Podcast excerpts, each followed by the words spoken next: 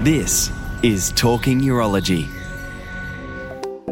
This Talking Urology ANZUP conference highlight features Joseph Ischia talking to urologist Homi Zargar from Melbourne, discussing the key points from the Renal Cancer MDT Masterclass. I'm talking to Homi Zargar. He was one of the panel members on the MDT Masterclass for the management of kidney cancer.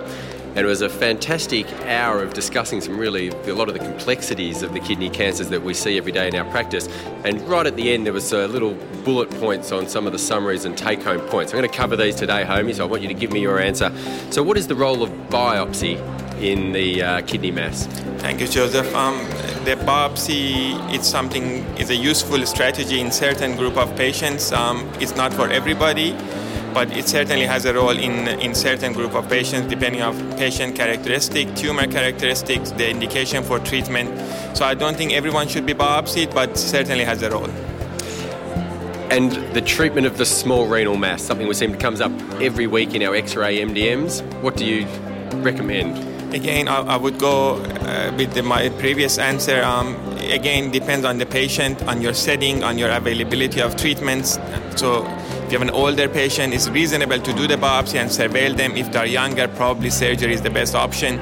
Again, no treatment fits all, and all of these details needs to be kept in mind before proceeding to any treatment strategy. So, how about the say you've got the 35-year-old lady with a one and a half centimetre small renal mass? Is this something you're going to watch for 60 years, or is that not a so, and, and you know, with increased use of imaging, we're seeing more of these incidental findings. I think in a generally fit patient in capable hands, that sort of person could be treated with definitive therapy, usually with surgery, usually with partial nephrectomy.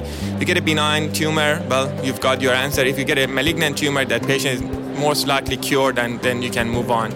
So I think again breaking the to details looking at the patient characteristic you can you can have definite answer for certain scenarios but you should consider all of the options when you're meeting such such patients now you had some great comments regarding the partial nephrectomy uh, so say you do a partial nephrectomy with clear margins when do you do your first imaging and what so I, as I mentioned, generally I, I would do no no change in my strategy. I would do the next imaging generally a year down the line, unless there is certain characteristic of the tumor that I would be worried about. But generally follow up at one year with CT. And with a positive margin? I would do exactly the same. Excellent. And now I reckon one of the most controversial topics for us at the moment is the treatment of the primary in the presence of metastatic disease. What do you think is the latest uh, state of play regarding that? Yeah, um, it, it, things have evolved with the with the modern therapy, but uh, in, and again comes down to the patient characteristic. In a fit person, you would give them all, all the options. Generally, try to get rid of the primary with proceeding with definitive therapy,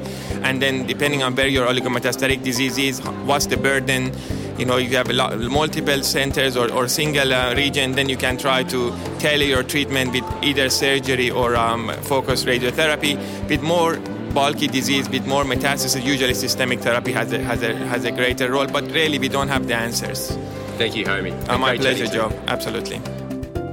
Talking urology at anzup proudly supported by ipsen